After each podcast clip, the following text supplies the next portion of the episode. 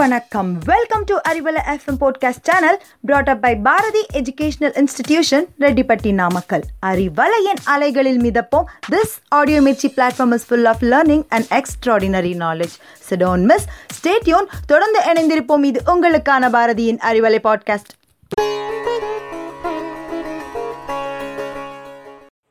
ஒரு பெரிய செல்வந்தர் ஒருவர் ஞானியை சந்திப்பதற்காக போகிறார்.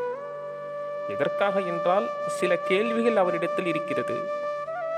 அவர் மூலமாக தெளிவடைய வேண்டும் என்பதற்காக ஞானியை சந்திக்கிறார். பொதுவாகவே இது போன்ற செல்வந்தர்கள் அரசர்கள் அமைச்சர்கள் படிக்கும் பழக்கத்துடன் இது போன்ற அறிவாளிகளை சந்தித்து அவர்கள் மூலமாக சில விஷயங்களை தெரிந்து கொள்வார்கள். இதன் அடிப்படையில் அந்த செல்வந்தர் ஞானியை சந்திப்பதற்காக போகிறார். சில கேள்விகளை கேட்கிறார். முதலில் தன்னை அறிமுகப்படுத்திக் கொண்டு தான் ஒரு பணக்காரர் என்று சொல்லிவிடுகிறார். இப்போது கேள்விகள் கேட்க ஆரம்பிக்கிறார். யார் இந்த உலகத்திலேயே மிகப்பெரிய அறிவாளி?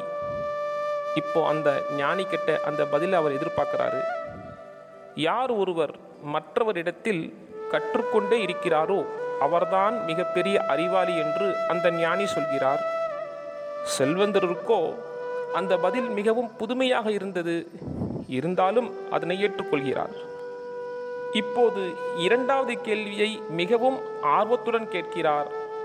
யார் வலிமையானவர் என்று?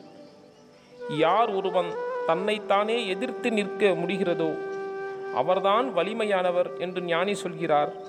அந்த பதில் அவருக்கு வியப்பாக இருந்தது. அதனையும் அவர் ஏற்றுக்கொண்டார். இப்பொழுது மூன்றாவது கேள்வியை கேட்கிறார். அவர் ஒரு செல்வந்தர் தானே. அதனால் ஞானியிடம் யார் இந்த உலகத்திலேயே மிகப்பெரிய செல்வந்தர்? ஞானி அவரை பார்க்கிறார். ஆனால் எந்த பதிலும் சொல்லவில்லை. அந்த செல்வந்தர் இப்படி நினைக்கிறார்? என்னுடைய சொத்து மதிப்பு இவருக்கு தெரியாது போல. ஒருவேளை என்னுடைய சொத்து மதிப்பு இவருக்கு தெரிஞ்சா தான் தான் செல்வந்தன் என்று சொல்லுவார் போல என்று எண்ணி அந்த ஞானியை அழைத்து கொண்டு போகிறார் தன்னுடைய சொத்துக்களை எல்லாம் காட்டுவதற்காக. ஓர் இடத்தில் நின்று கொண்டு இங்கிருந்து அது வரைக்கும் எல்லாம் நம்ம நிலந்தாங்க அப்படின்னு கையை காட்டுகிறார். இப்போ ஞானி கேள்வி கேட்க ஆரம்பிக்கிறார். அது எப்படி சொல்ற? இது உன்னுடைய நிலந்தான்னு நான் எப்படி நம்புறது? அதற்கு செல்வந்தர் பதில் சொல்கிறார். அது என்னுடைய பெயரில் தாங்க இருக்கு. சொத்து பத்திரம் என்கிட்ட தான் இருக்கு. சரிப்பா இதே இடத்துல ஐம்பது வருஷத்துக்கு முன்னாடி என்கிட்ட ஒருத்தர் சொன்னார் இது என்னுடைய நிலந்தானு அவர் எங்கேன்னு கேட்டார். ஐம்பது வருஷத்துக்கு முன்னாடினா அப்படின்னா அது என்னுடைய தாத்தாவா இருப்பார். அவர் இப்போ இல்லைங்க. இப்போதைக்கு இந்த நிலம் என்னதுன்னு சொல்கிறார். திரும்ப திரும்ப அதே பதிலை சொல்லிக் கொண்டே இருக்கிறார். இது தன்னுடைய நிலம் என்னுடைய பெயரில்தான் உள்ளது என்று. சரிப்பா. ஐம்பது வருஷத்துக்கு முன்னாடி இருந்தவர் இப்ப இல்லை.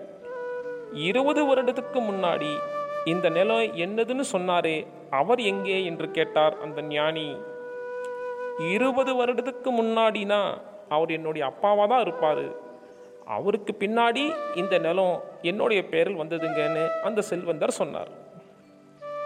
ஐம்பது வருடத்துக்கு முன்னாடி இந்த நிலம் என்னதுன்னு சொன்னவரும் இருபது வருஷத்துக்கு முன்னாடி இந்த நிலம் என்னதுன்னு சொன்னவரும் இப்போ எங்கே இருக்கிறாங்கன்னு அந்த ஞானி கேட்டார்.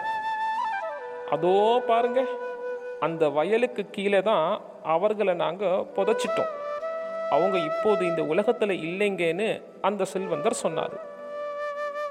நிலம் என்னுடையது என்று சொன்னவர்கள் இப்போது நிலம் இவர்களை சொந்தமாக்கி விட்டது இது என்னுடைய நிலம் இது என்னுடைய சொத்து என்று சொன்னவர்கள் இப்ப இல்லை. ஆனால் அவர் விட்டு சென்ற நிலம் இங்கே தான் இருக்கு. இப்ப நீயும் அப்படித்தான் சொல்லிக்கிட்டு இருக்கிற. ஒரு நாள் அவர்களைப் போல நீயும் இதே இடத்தில் புதைக்கப்படுவாய். உன்னுடைய மகன் வந்து என்னிடம் சொல்வான் இது என்னுடைய நிலம் என்று. அப்போது தன்னுடைய அறியாமையை நினைத்து அந்த செல்வந்தர் வருத்தப்படுகிறார். நீ என்கிட்ட கேள்வி கேட்டாயல்லவா யார் செல்வந்தர் என்று? இப்போது நான் அதற்கு பதில் சொல்கிறேன் என்று ஞானி கூறினார். யார் ஒருவன் தன்னிடத்தில் உள்ள மிகப்பெரிய சொத்து மிகப்பெரிய பொக்கிஷம் தன்னுடைய அறிவுதான் என்று உணர்ந்து கொள்கின்றானோ அவன்தான் மிகப்பெரிய செல்வந்தன். ஏனென்றால் அவனால் மட்டும்தான் இயற்கையை ஏற்றுக்கொள்ள முடியும்.